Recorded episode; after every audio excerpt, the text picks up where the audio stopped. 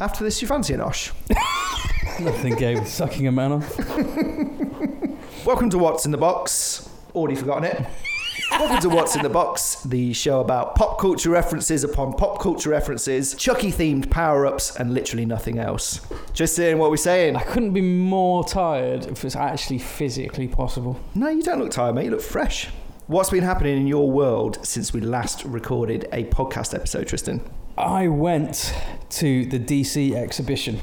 Oh, what's that? Over there's a costume exhibition uh, over in the O2. So they've got costumes ranging from like Christopher Reeve's Superman costume through to Brandon Routh's Ralph, what's his name Ralph. onto onto Zack Snyder, so you can actually see the evolution from what is quite literally just spandex through to the crazy rubber like solutions they've used for What? for the new suits. Is th- are these legit costumes then? Yeah, no, these are the actual. I love that. I fucking love legit And then stuff. there's Batman costumes as well. So there's one from every. There isn't every Bat costume, but there's one from every actor that's played Batman. So Oh there's wait, Michael, what? Not e- what? Even fucking Clooney, mate. even nipples Batman. What So- about Val Kilmer? yeah. Yes. Yes. So there's What so are the there's Ke- on them like? There's Keaton's suit. There's Kilmer's suit. There's George Clooney's nipple suit. So sexy. It's so nice. Uh, and there's two Bales as well. So there's the original and then the one for, from uh, Dark Knight and Dark Yeah. Knight Rises. Uh huh. So you can see the evolution of the cowl as well, which is kind Ah. of fascinating because the oh sorry I forgot Batfleck. including Batfleck's as well. Now Batfleck's up close Yeah. actually looks really imposing Right. Okay. because it just looks like some fucking big dude. Whatever they've put underneath the suit, Batfleck. he just looks totally different.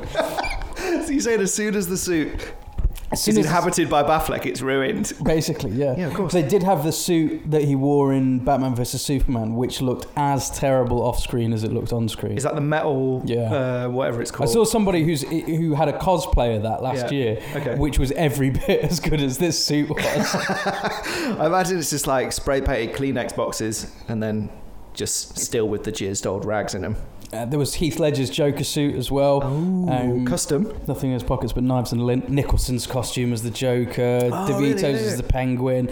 And there was also so much original artwork. So there's original copies of like Action Comics issue one. Uh, is that Uh, the one with Superman lifting a car up? That is the the iconic. Oh, how we laughed. and uh, loads of panels that have been like stuck together, so you Yeah. can kind of see how they were arranging the layouts and stuff like that. Yeah. Uh, animation cells and sketches from the Batman animated series. Uh, Go! yeah. It's like it's it's about thirteen quid. It was absolutely amazing. And then the last part of the exhibition was them trying to make us accept like Batman versus Superman and Uh, and all that kind of DC shit that isn't working. It's like, Uh, oh guys, please don't. Still plugging that, are they? Let it go, DC. It's not working. They're still trying to make it canon. It's like it's, it's not working. So, a little update on me. Um, haven't watched any more Altered Carbon yet. So still, on technically on two. episode two, but right before the credits. So, or maybe I'm at the credits. I might even be at episode three. Yes, I am.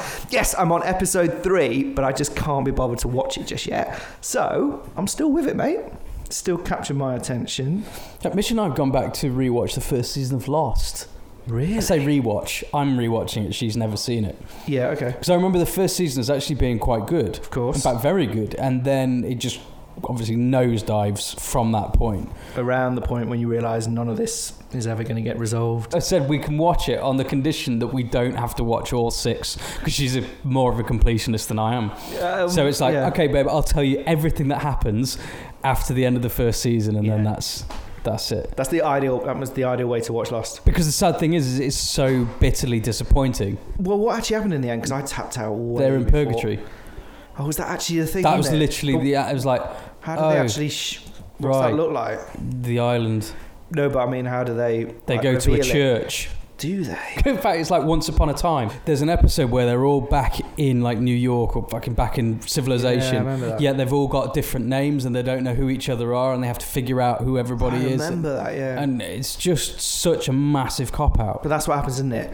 When you open a mystery box, JJ, and then not- nobody can be bothered to close it. No, it's not that. It's the fact that ABC hadn't had a hit show in years. Mm. And this came along and suddenly they panicked was like, "Fuck, we need more of this," and we Yeah. never wanted. To. If they'd have opened that show in the same way that like Battlestar Galactica had done, and they said, "Right, there's four seasons of this." Make everyone count. Go, you know, you've Yeah. got something to work towards. Then I mean, okay, we can argue back and forth about whether Battlestar Galactica ended well or not, but the f- I think the fact that it was only ever going to be those four seasons made it quite tight, and they just tied themselves in such a fucking knot with Lost. So it's basically the same as Walking Dead now, isn't it? Yeah, there's no resolution for Walking Dead at all, is there? Yeah, no. There's nothing that's going to make you think, "Oh, I'm glad I watched this." No, because what else have, uh, is that ABC as well? No, it's AMC.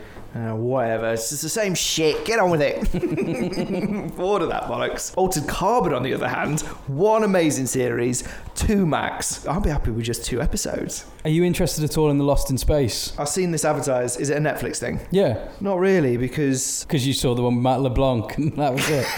yeah, well, Gary Oldman was pretty good at that, though, wasn't he? He was. As the uh, boy hungry pedophile. the spiders. oh god. Have you seen any of the previews for Krypton? Yes. Do you know what upsets me about the Sci-Fi Channel? No. Sci-Fi, the Sci-Fi Channel has its own look. For anything sci-fi, you can immediately tell. It's it's like they've had one fucking production designer and costume designer for the entire like duration of the channel's existence. Right. Is this this kind of like murky, kind of cloudy look? As if you Murky, put, like, a cloudy, cloud in front of the but the dark. leathery, leathery vinyl costumes and yeah, shit. yeah. I've, well, I don't know anything about Lost in Space. The only thing I know about Krypton is what you and I mentioned a couple of episodes back about David Goyer being involved with it. I think I saw the the first trailer for it. The problem is that I haven't seen any of that shit. I hate. Do I have to say? Is it called an Arrowverse? Oh, what- it's the CW shows, aren't they? That's what they've been. Is that what they are? Yeah, yeah, no, I've not seen. I I tapped out of Arrow because the acting's ridiculous. Flash as well. I haven't seen any of. It's just not on my radar. See, we said at the beginning of the podcast we weren't going to talk about Marvel, and we get suckered in again. Ah, King. But you know how we're talk, always talking about you know the fact that Marvel have had the roadmap and all this Yeah. kind of stuff. The, I can't remember who it was that said this, but they were saying like, no, that's got nothing. oh, although that does underpin it, Yeah. the fundamental difference is, is Marvel characters are about personalities. Go on. Okay, on. so so Peter Parker, under everything, is a teenager growing up in Queens in New York. He hasn't got enough money. He's got a sick aunt. You know, he's Yeah. you connect with him as a person. Yes. Okay. Whereas if you look at Superman, Yeah. Superman is his power.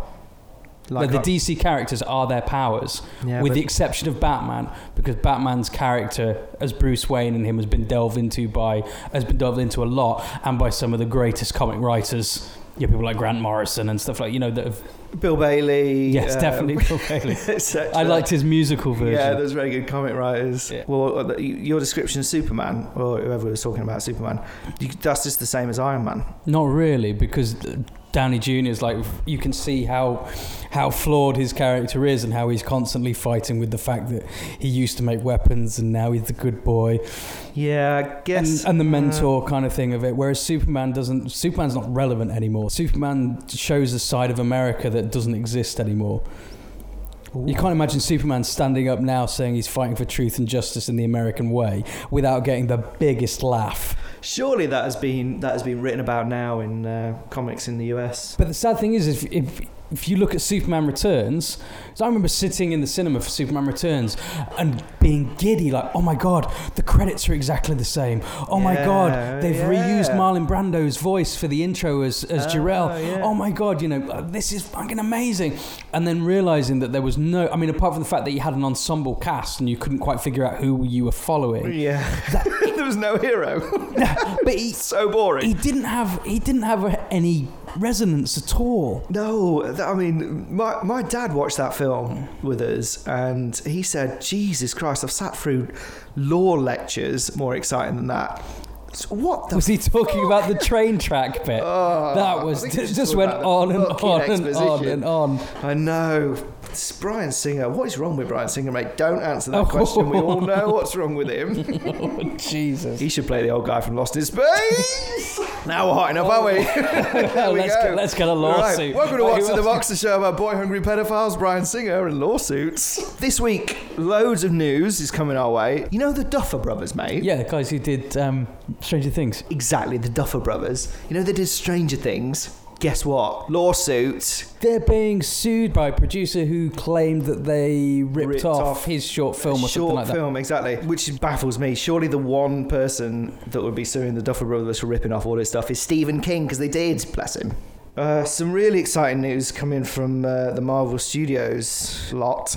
Did you know Luke Cage is confirmed to re-team with Iron Fist in season two? There's a that's an exclusive. Did you know about that? Oh god, I don't want to hear anything to do with Iron Fist. How good was. Iron Fist? I really enjoyed watching the first trailer for that. I thought the first four episodes were actually really good. Was the first four episodes that pissed everybody else off Why? because it's actually quite because I didn't know the character at all. Right. And it was watching it, and it's all about whether he is who he says he is, because the character's been lost in a plane crash for like you know ten years or something like that. Oh, is that what it's about? And the people that he was expecting to help him, his childhood friends who have taken over the business that his father ran with their father, Yeah. of pre- uh, claim they don't know who he is. So there's a whole But wait, do they actually know who he is and they're just lying? well, one of them's deliberately saying, and the other one's not sure. That part of it I found really interesting. But as soon as we realise that he is actually the immortal Iron Fist and he can neither fight nor act, it gets really difficult. Oh shit! Is about is, He's is that the problem? Is He's he really? really bad. That reminds me actually. He makes Mark Wahlberg look like he deserved an Oscar. Oh no! You hate Mark Wahlberg so much as well. Fuck. Are you serious? I went there. Yeah, he's not good, He's not good. Is that what the criticism in general is leveled at? His acting rather than the show in general? No, it tends to be the show in general. Really? What's Yeah. so? They just missed the mark with this one, but I, but crazily, this is the one that they claim broke their servers. That's actually one thing I did watch um, since we last chatted. Server was, break. No, Point Jess- server break. no. Uh, yes, actually, I did watch Point Server Break. Jessica Jones season two. And Boring. Oh, I never finished season one. I got like to the last two episodes and then just tapped out. But I did enjoy it though. That's a weird thing. I did enjoy it. I've just never had the need to go back and finish it. I agree. Yeah, what I quite enjoyed season one. Uh, I like David Tennant's bad guy. Excellent, isn't he? Yeah, he is excellent, but What's he called? Mindfuck. uh, it's not Killer Light. He's uh, like Killmonger. No, that's Black Panther. Even though they ripped his character off Jesse Custer's character from Preacher, the comic books, who has the power to make you do whatever you want just by talking at you, and it, it, that's much better than the AMC version of Preacher by Seth Rogen, is it? Yeah. Even though they ripped that off Preacher, uh, he's still a compelling villain. The interesting thing about this series is that all the directors are women rather than men. In one of the early episodes that we watch, Carrie-Anne Moss invites a load of, like, gets high on a load of drugs and invites a load of, like, escorts over to a flat. So there's this kind of, like, orgy scene. And what's interesting about it is the fact that it's shot by a female director.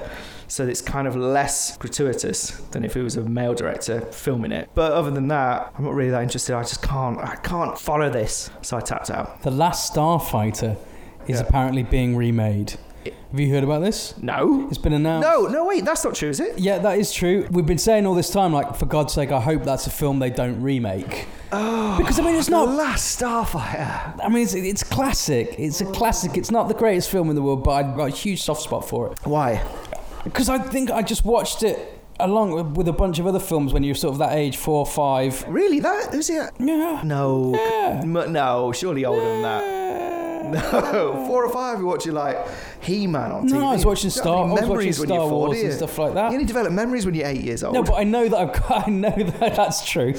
But I, I know that I was watching it early on because I know what tapes I had when we were in Saudi. We only had like four videotapes, and the the Yeah. Last Starfighter was one of them. okay, yeah, fair enough.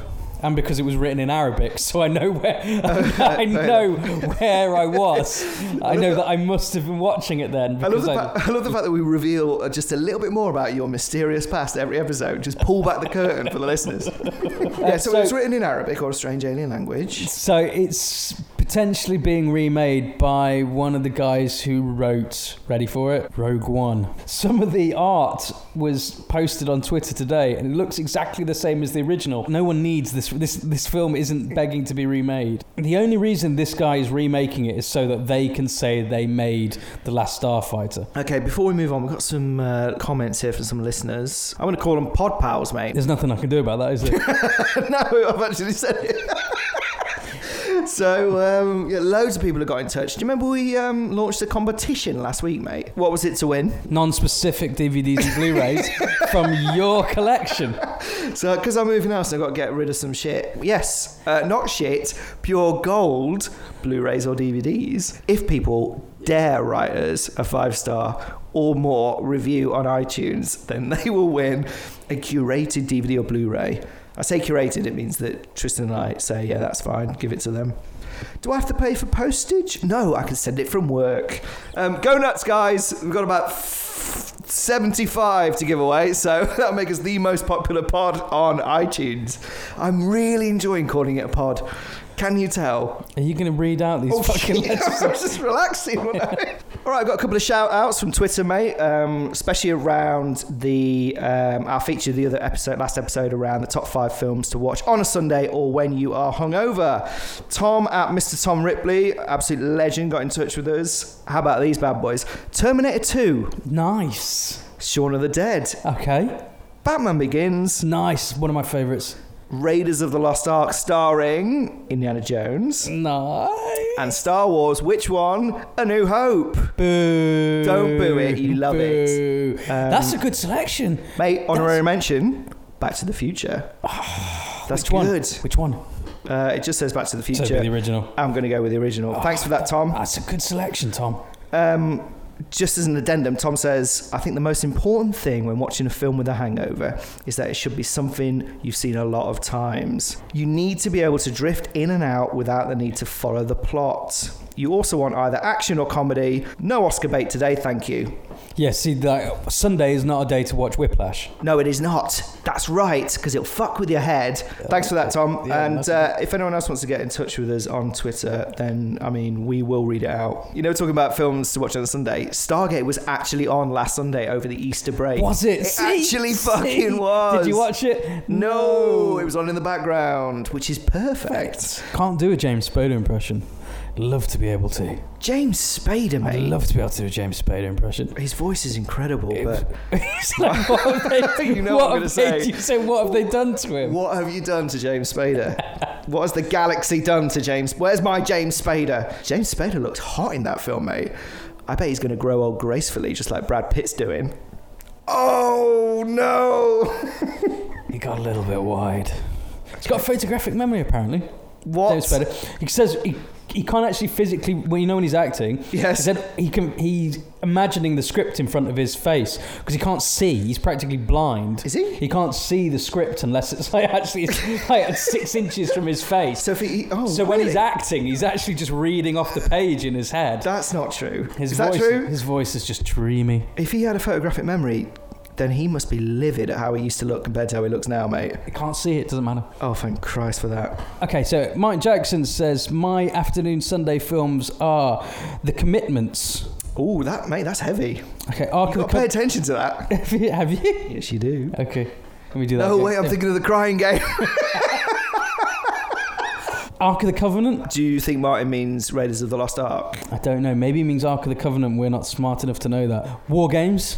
Oh, Good 80s. choice. Good choice. Howl's Moving Castle. Hayao Miyazaki. Great shout. Did he say My Neighbor Totoro as well? He did. Not allowed to, mine. He says finally, to his shame, any of the Fast and the Furious franchise. See, wow, that is an interesting. That's ballsy, is what that is. Massively ballsy. It's like going and ordering like lobster and pheasant and grouse, Yeah. and then putting barbecue sauce on it. Thanks for those, Martin. That's some uh, some great films. Right, and the last one is from a David And uh, this one's come in via fax. Dave says it's wall to wall Bond from me, chaps. So Dave's also accompanied his fax with what he's calling a loot box. That's very, uh, it's very modern, isn't it? Well, I'm actually calling it just. He sent in a pair of women's knickers and some chopsticks. Not quite sure what the reference there is, but whilst I do agree that nothing quite sums up an ITV Sunday afternoon more than judo chop-tastic James Bond, I do think he has an appalling attitude to women, consensual sex, and people of Asian descent. Thanks for that, Dave. Did you know, Tristan, that apparently we are one step closer to seeing a Bill and Ted remake? Well, we've seen the picture, haven't we? Have we? Have we seen the picture of uh, and, and, and, Alex Winter. and Keanu Reeves? Canoe Reeves. I mean, do we need do we need another Bill and Ted, mate? Yeah. I want to know whether they've divorced the princesses because you know all the princesses knew was about the mall and credit cards. Oh no, which- Bill's hot mum. Talking about 80s stuff, have you seen Ready Player One at the cinema? I think I might have done. Yes! Yeah, we got there. So uh, just to uh, just to reiterate what you said a few episodes back, Chris, What? which was, and I quote, Spielberg doesn't need to do this. He is going to be tangibly phoning this in. Isn't that what you said? you don't know how I feel about this film, do you? No, actually, I have no idea Why not? because all you texted me was, "Wow." So, what happens in Ready Player One? In Ready Player One, we follow a lad by the name of Wade Watts and his quest to find the three Easter egg keys that have been left in the Oasis, which is a virtual reality land and have been left by the creator James Halliday. James Halliday, the creator of the Oasis, has died and has left a message to be played upon his death, giving a clue, an Easter egg hunt through the Oasis, and anyone who completes all the challenges will become owner of the Oasis and it's about Wade and his friends' struggle to beat not only the rest of the world to find the keys, but also uh, Nolan Sorrento and the evil IOI Corporation. And Simon Pegg's in it. All right, here's what I think. Despite what I said, Steven Spielberg directed this film from an armchair in the Bahamas.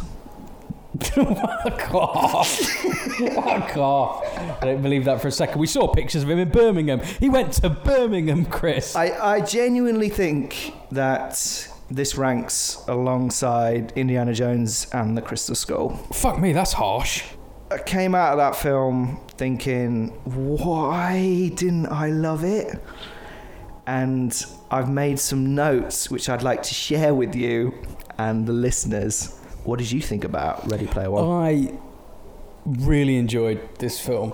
I've read the like the Did book. you? Yeah, yeah, I really enjoyed it. I've read the book about four times. Oh, here we go. Um, it's trash, the book. the book, but it's also genius. Ernest Cline's basically scoured pop culture reference, well, pop culture and pop culture references to put this book together. Just nostalgia. The whole thing is just nostalgia. You read the book, going, "Oh my god, yes, it was like that, wasn't it?" You know, yes, this game did have this secret door and stuff like. that. It's the geekiest book written for geeks. Yeah. If you don't understand the references, you're not going to get the story. And the audiobook is narrated by Wil Wheaton. There's a really wicked bit in the book where Wil Wheaton, uh, the actual person Wil Wheaton, has been voted president of the Oasis for like the 10th year running. Right. It's like a ceremonial position. I love But it's just really cool that he has to read that out. There's a nice yeah, nod yeah. to it in the film as well, just in the form of a poster. Is there? Yeah, but What they would- never they don't play it up, but it's it's there.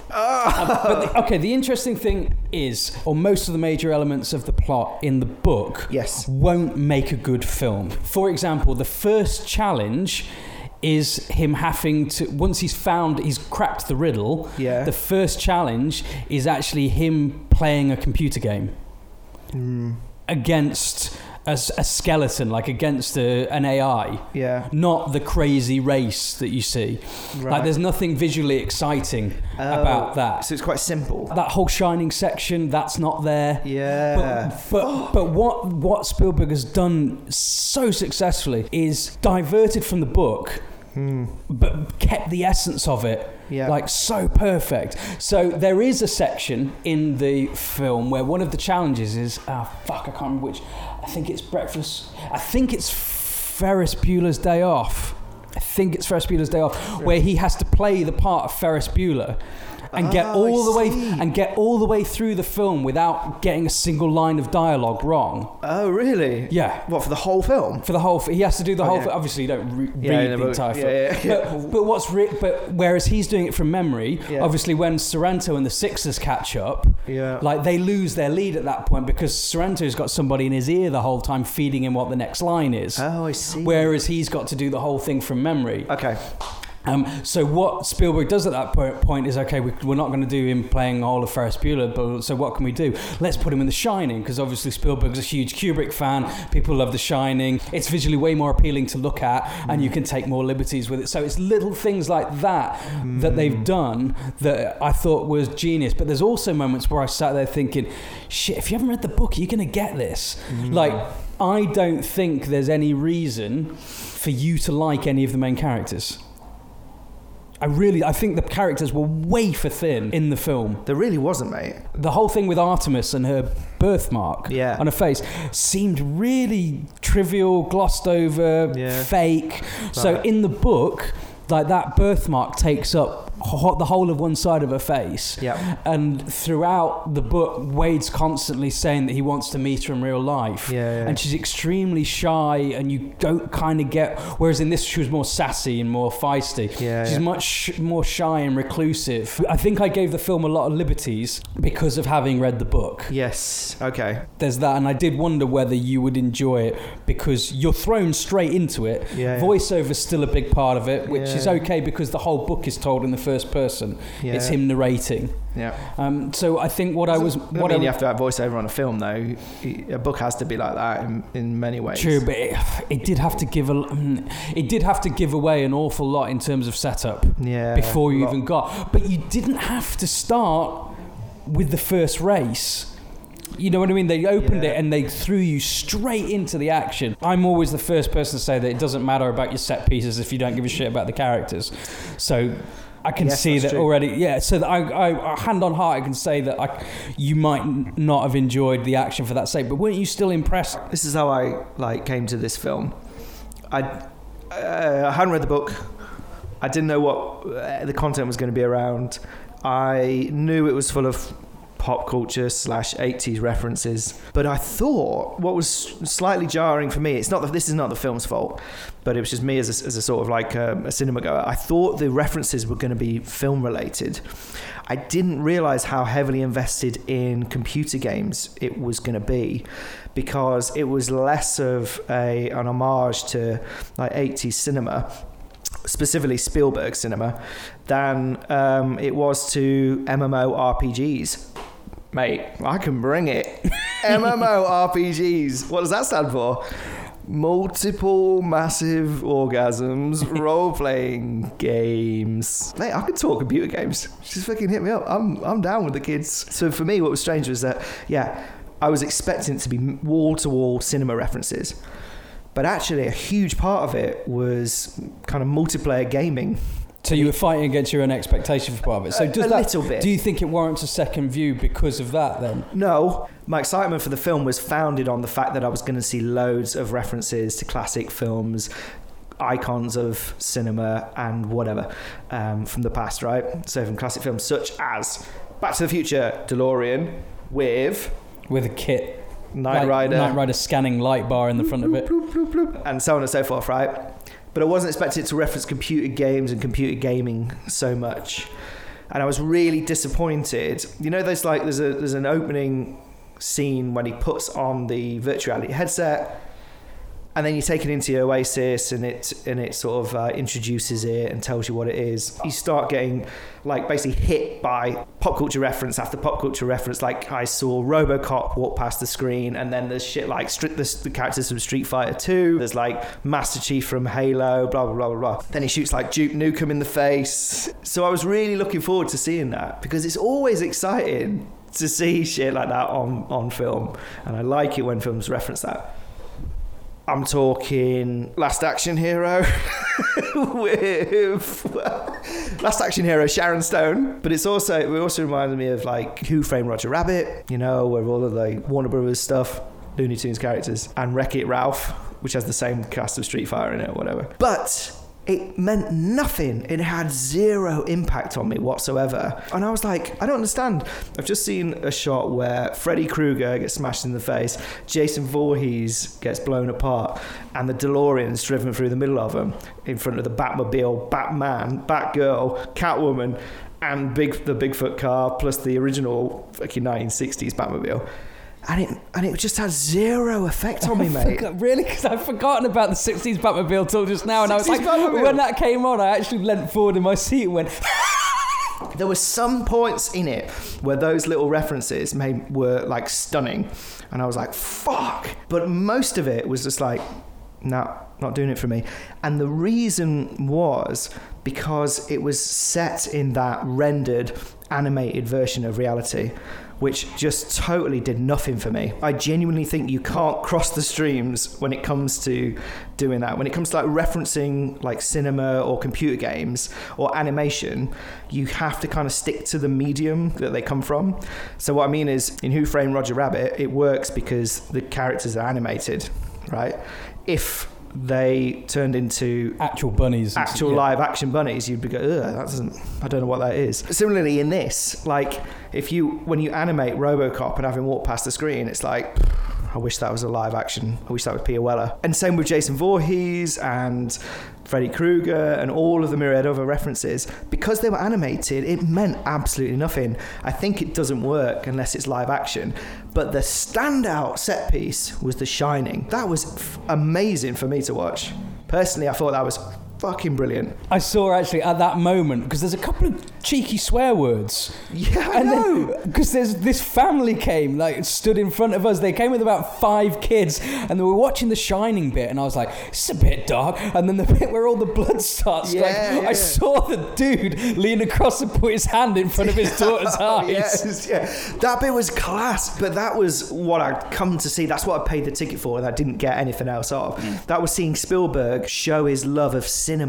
Because here's the thing about this film Spielberg does not care about MMORPGs. He does not care about virtual reality. He does not care about stuff like that. He He's on the board of Xbox. He, doesn't- loves computer he does games. not. He does not give a shit. He cares about classic cinema. He cares about the French New Wave. He cares about like proper filmmaking, and he also cares about icons that he can build a film around, such as like Lincoln, etc. He doesn't care about computer games. That's why that Shining scene stood out for me because it's a frame by frame retelling or remaking of that set. And that was like, wow, okay, Spielberg loves Kubrick. The stuff he did with AI. Kubrick died, Spielberg took over that project, became a passion project for him, even though the film was average. So Spielberg shooting The Shining is a big thing. That's a big moment in cinema.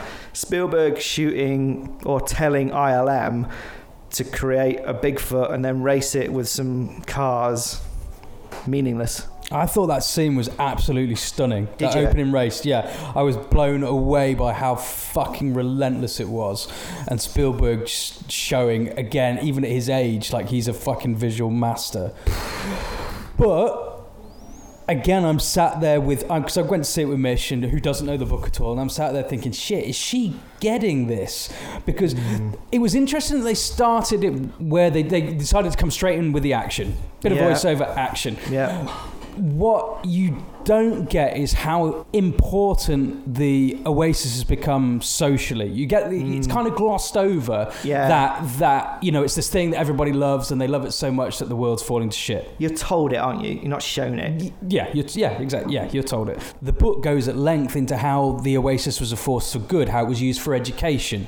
So everybody attends virtual school. Oh, that's quite. ah. you know they spend their entire lives it talks about how people spend their entire lives on in the oasis they get married in there even though they've never met in real life you know, and Ah. and what a grip it has on people Right. because of these benefits you know and then it goes into you know or if you want to you could climb everest with batman and all that type of shit That is so strange because it, there's such a simple way of telling that, of showing that on screen, and it's in that initial moving shot. You know, where it moves down past the um, what they call the stack with his really long legs yeah, with his giant legs, and you see in people's windows in. Like they were all playing computer games. Like one of them was playing tennis, one of them was like, Pole- pretending, like yeah, boxing, one of them shit pole like that, dancing. All it had to do was pan past a school full of kids pretending to open books, or a couple getting married, like with their headsets on. All it had to do was show that, and then it would have got that point across. So I don't Yeah. know why they missed that. and also within the book, the actual first portal, because you don't even see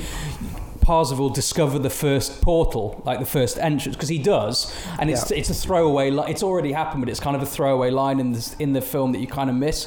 But there's ah. you're given the Halliday gives them the first clue, and Parzival's the first person to figure it out, and it's on the it's on his actual it's in his school. It's like I- Ah. on the school fucking field. That's it. That was what I was, that was what I was thinking during this film, and I'm trying to figure out where, just sort of uh, whether it was just paying lip service to the kind of culture it was referencing, like 80s pop culture. The answer is yes. It was only paying lip service to it, because why? Why didn't it embody more of those movie tropes that you got from classic 80s cinema? Where's the scene in high school where people are saying, why? Why do you care so much about the 1980s, which is 65 years ago? Like, doesn't make any sense. Like, wake up. Like, wake up, McFly. So what's happened? So I keep coming back to the book, and we're talking about the film. But what's happened is the film starts five years after Halliday's died. In the book, you kind of get part of those five years, and it talks about because of the Easter egg hunt Yeah. and Halliday's fascination with the 80s, that drives the cultural pull back to the Ah. 80s because people start becoming obsessed with trying to find the key. They then Oh, start that learning it? they then start learning as much as they can about the 80s which forces this whole cultural resurgence Right. in the clothes because the youth uh, you know all the youth start getting into it and that's why everyone gives a shit about the 1980s because they know the more they know about it the more chance they have of finding the key but, but yet Ah. 5 years into it nothing's happened like nobody's found anything nobody's broken the clue So that makes perfect sense. But what I got, the experience I saw when watching it, was that it's only five people that care about the 80s, and may, and really only one of them cares a lot about it. The main guy, yeah Parzival. Parzival, Parzival and Artemis have a little showdown or a little fact off, like in that Aech's workshop, don't they? And that's it.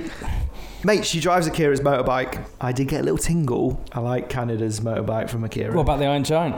no, did nothing for me because I haven't seen the Iron Giant. Oh, it's so sad. But he got a little bit sad there, didn't he? The Iron Giant. He had that sort of like that sorrowful look in his eyes, didn't he? Terminator 2 thumbs up in the lava. I How was thinking of amazing you. was that? I How was thinking amazing of, was that? I was thinking of How you when amazing was that? Yeah, I it sat there, I was like, did he just do Terminator 2 that? That's amazing. Yeah, I know, that was That's amazing. amazing. Okay, let's go for our best references from uh, Ready Player One. Okay. You go first. I think it's it's probably the th- it's probably the thumb. The Iron Giant The Iron giving Giant. Arnie from Terminator 2's thumbs up as he As he melts in in lava. lava. Melts lava. Okay, that was good.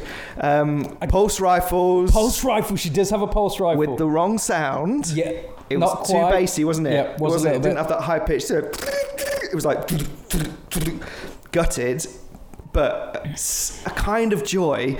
Even though, like I said, everything's set in what it calls the Oasis, like the VR world. Kind of the references, it dilutes the references, so they so they don't have as much impact because it's not live action for me.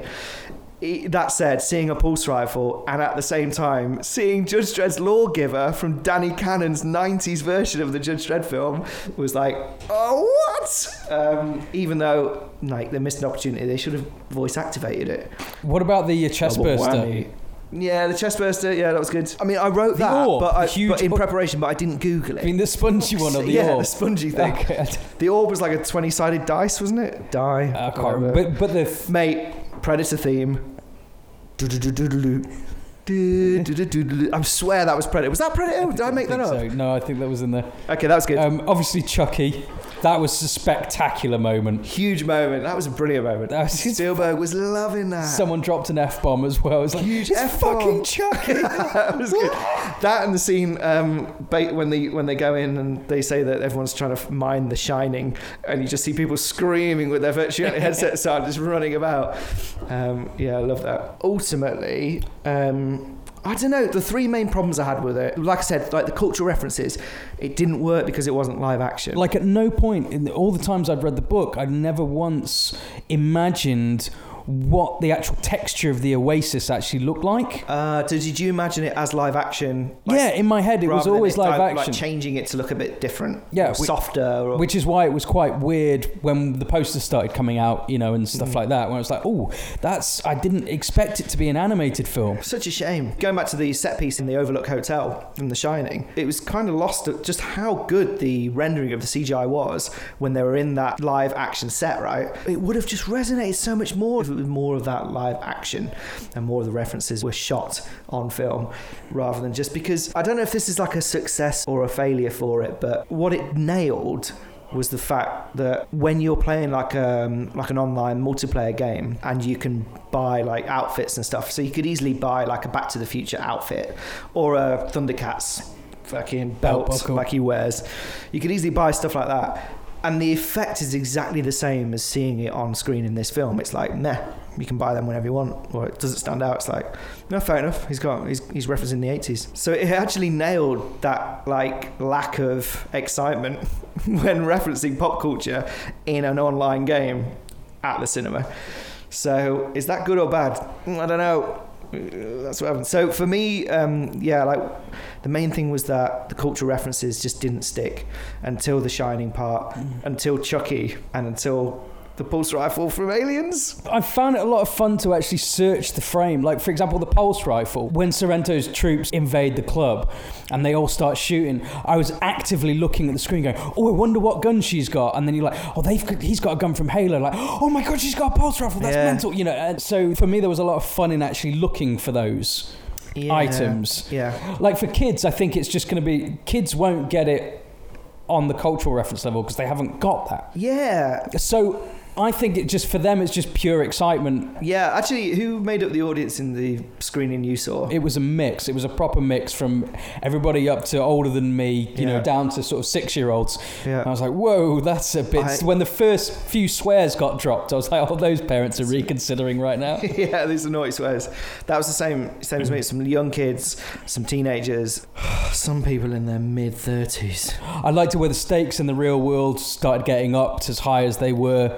Because it was it was kind of difficult saying to people like, okay, well, why does it matter if people?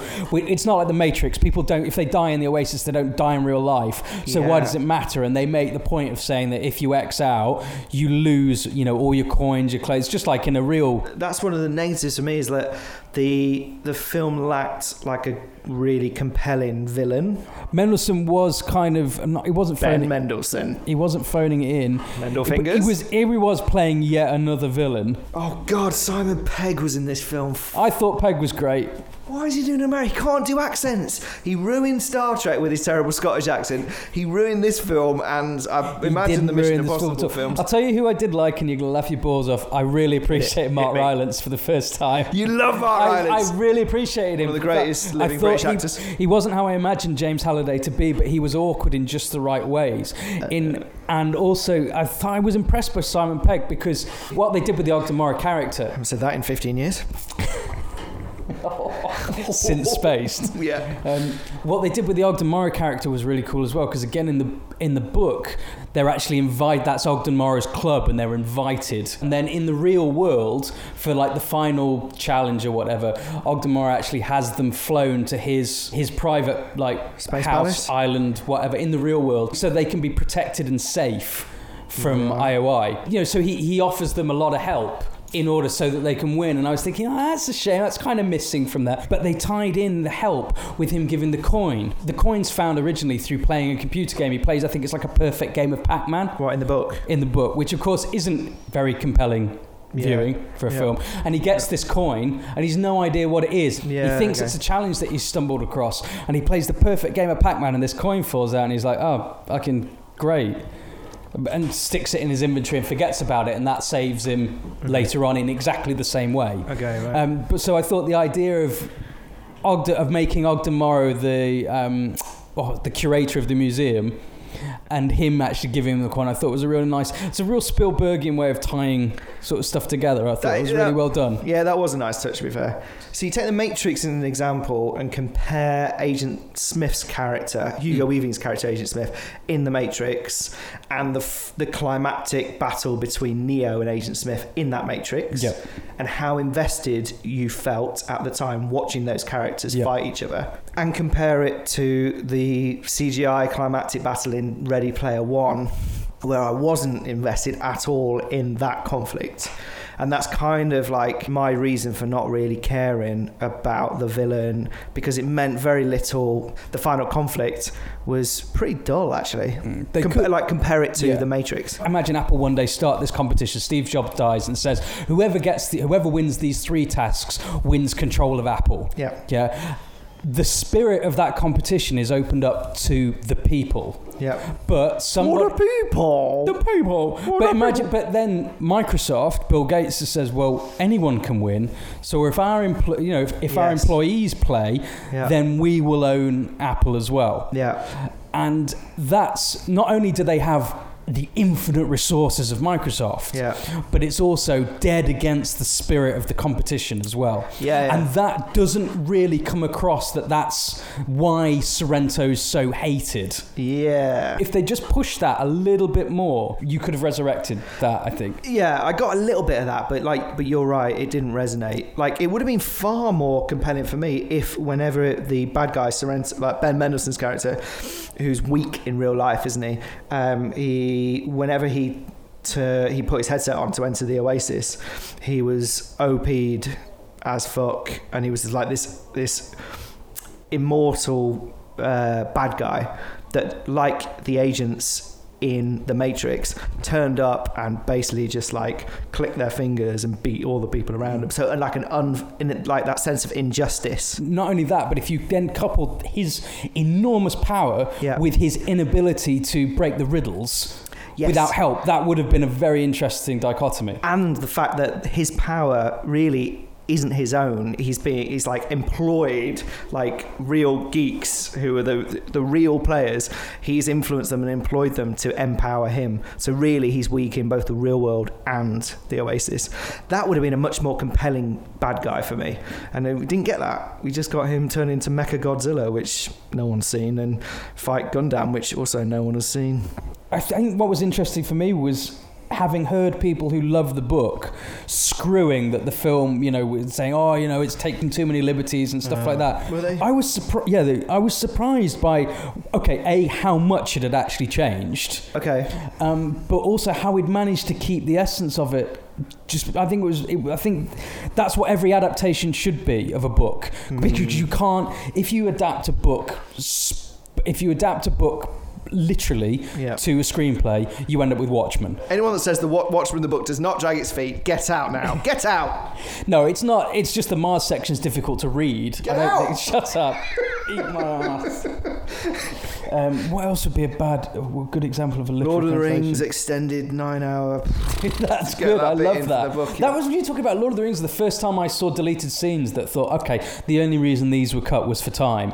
Whereas in the past, you'd look at deleted scenes, you're like, oh, that was a bit shit. I can see why they cut that. That is not true, Tristan. What about the amazing extended cut of Aliens? Both scenes were gold. Really, the robot guns? That's Robot only guns. robot guns because we were 12 and they Yes. looked mint. That was Yeah. it. There's actually no reason for that It- it scene. just adds so much depth. Everything down It and is it utterly down. pointless. Also, just like, like just uh, totally reduces the villain monsters to like cannon fodder. It's like, oh, okay, they're not scary now. It's like Alien 3 theatrical release and special edition. No, what's the special edition version? What's the difference? Okay, so the special edition, Yes. apart from it coming, the alien coming out of a bull instead of the dog, never understood why that they made that change. What? never understood it. Um, wait, wait, wait. Which release? Which version had a bull? The the DVD. No, the the uh, the special edition, it comes out of a bull. What? Where's that? What, so what? So They a have bull, got a cat- bull no, sniffs got- around the pod rather than a dog. Yeah, they've got cattle. Oh, right. what? Yeah, they have. I They've did got. not some- know that. Yeah, yeah.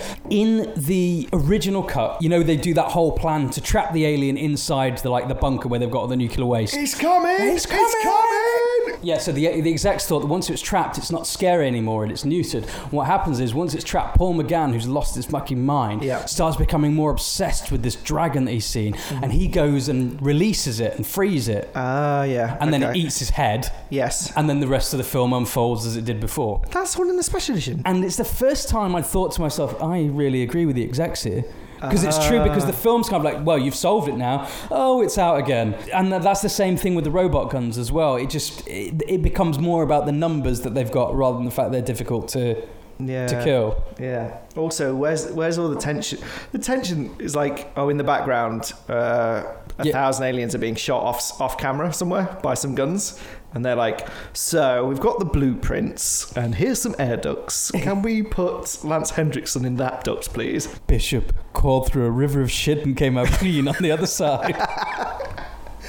Um, I was gutted that I couldn't like Ready Player One more but it was a by numbers phoned in Spielberg film, and it did nothing for me other than that amazing Shining reference, and the pop culture references also did nothing because I wished to God that if it was a virtual reality version, they did it like The Matrix, where it's still shot using cameras, See, live action. I'm going to disagree. I thought this is Spielberg returning to one of the things that he does best. Like if I'd been shooting it when they was putting the the key into the very last lock, there's some beautiful shots of that. There's tension with the key sliding in and out, which reminded me of the diamond or the jewel being kicked around the floor Oh, in yeah, um, yeah, Raiders of oh, not in Raiders of, in Temple of Doom. Yeah, yeah, yeah. And it just reminded me of Spielberg being at his best when he's enjoying what he's doing. Yeah, I, I had a problem with that being really like pedantic. Just being like, oh, for God's sake, just put the fucking key in it. Well, no, I mean, if you're in a virtuality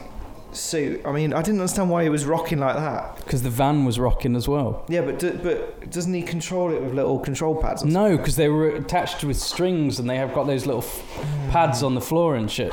That's ridiculous. this whole film's ridiculous. Isn't it? Why do they film it? But Birmingham's never looked so beautiful as well. Very shitty Birmingham. Oh, all towns and cities in England are shit. Who we kidding?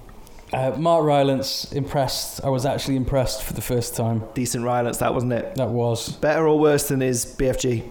way better. Who's your favourite BFG? Mine's Ken Branagh. I I would say if you've got like Orange Wednesdays, perfect. If you want to spend thirteen pound fifty, not perfect, Tristan. What's the opposite of perfect? Imperfect. it's all right. It's all right. Is this the first time we've disagreed properly? I hope so. Not in life, feel, but feel, feel definitely quite, on I feel uh, quite sad. definitely on tape. Really? Like, fucking really? Like, Indiana Jones for they're raping him bad. um, uh, yes, mate. I'm afraid so. In two months' time, maybe even less, we'll Are look back on ranking it as one of the worst Spielberg films ever made? You think it's worse than Empire of the Sun? What? If he's gone there. He went straight. he went straight there. Um, no, but it is worse than Lincoln. What about Munich? Oh no, nobody likes Munich. No, Munich's Munich, got like come on, three, give over. Munich's got like three good bits of it, and then they all sit down eating forever. So um, yeah, it's it's up there with Munich um, and those dizzy heights like Abraham Lincoln, that one that no one's seen. It's a shame because I feel that I don't think Spielberg sat around ILM's offices and said, "Wow, this is coming along great, guys. That wireframe is just what I wanted it to be. And can we just move the camera this way?" And then in six months' time, went, "Oh, it's rendered brilliant. Yeah, that's that's great. But can we just go back and do it?" No, did he? fuck? Passed it on to ILM. They directed it. And he directed the live action scenes from an armchair in the Bahamas. That's what I mean about when I said, like, Spielberg doesn't want to make these films anymore. Look at what he did with Indiana Jones. Forced at gunpoint to make it, you know, by some Nazi general with like a fucking burnt old hand. And he does not want to make this film either. I have no idea why he chose to make this film other than the fact he got paid a fuckload of money to do it. Or to rubber stamp his name on it so that no one else could take the piss out of Spielberg. Because I heard that there was a lot more Spielberg references in the book. He says it's too much of a vanity project for me to put all those references in the film that I'm directing. But I reckon he's scared that another director would put them in and kind of take that ownership away from him and start to impact his legacy and, an and reduce point. it to something that happened in the past. It's an, yeah, because That's why I think he's in charge of this film, mate. Well, when you started talking about it, I was thinking like, oh, I don't think anyone would be malicious enough because there's not, like, in some circles, it's not cool to like Spielberg because his films are saccharine and stuff like that. But- Really? yeah. Oh, de- oh, yeah, definitely, Uh, definitely. fair enough. But he's revered by all the filmmakers that matter, Yeah. um, because the, his genius is recognised. You know how you can get from fucking ET to Schindler's List. Yeah, you know yeah. un- Yeah, yeah. Unbelievable. Yeah. You know, the day Spielberg sat down in an interview and said, Playtime's over, the world went, oh, fuck. you know, and then we saw what this guy was really made of.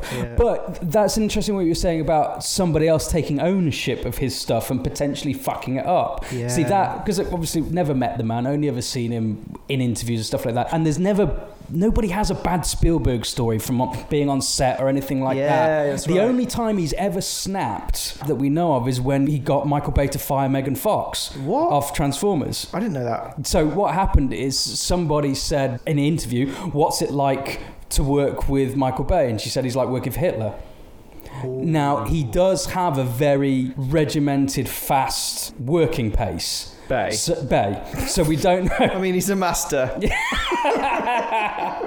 So we don't know whether she was being bitchy or whether she was just saying it's part of his dictatorial style of directing. Yeah. But Spielberg wasn't having that. He was just like, no, she goes, you fire her now. And that's the only time that we know of that he's actually gone. So, Put his foot down. but yeah, so His little Spielberg foot. I think you're absolutely right. I think it's more the fear that maybe somebody might fuck up his legacy. He's already secured his place as one of the greatest directors of all time.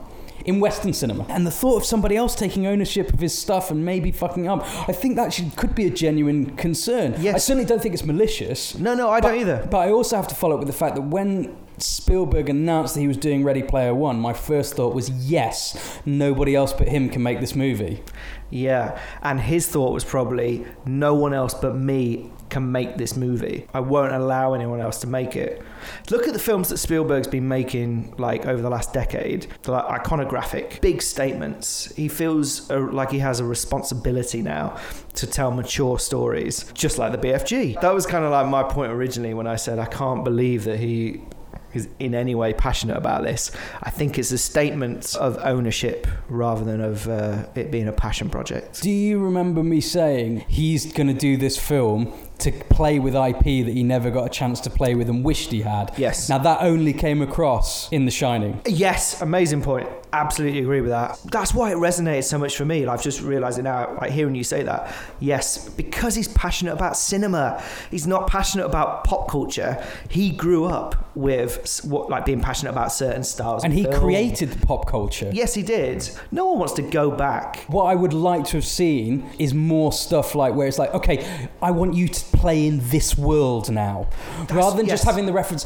Have the references peppered around. It's lovely. They're amazing Easter eggs to go back on rewatching and stuff like that. Yeah. But if there'd been more stuff like The Shining, where he was getting to play with stuff like, oh fuck, I wish I'd made Back to the Future. Oh, Yes. fuck, that would have been more tangible and would have been even better to watch. And I remember now, that's what I was thinking during that Shining scene. I was like, oh wow, is that the structure of the film now? Are we going to have two more classic films that they're going to, are we going to go into Back to the Future? And are we going to go into Ferris Bueller next? Or are we going to go onto the set of Aliens?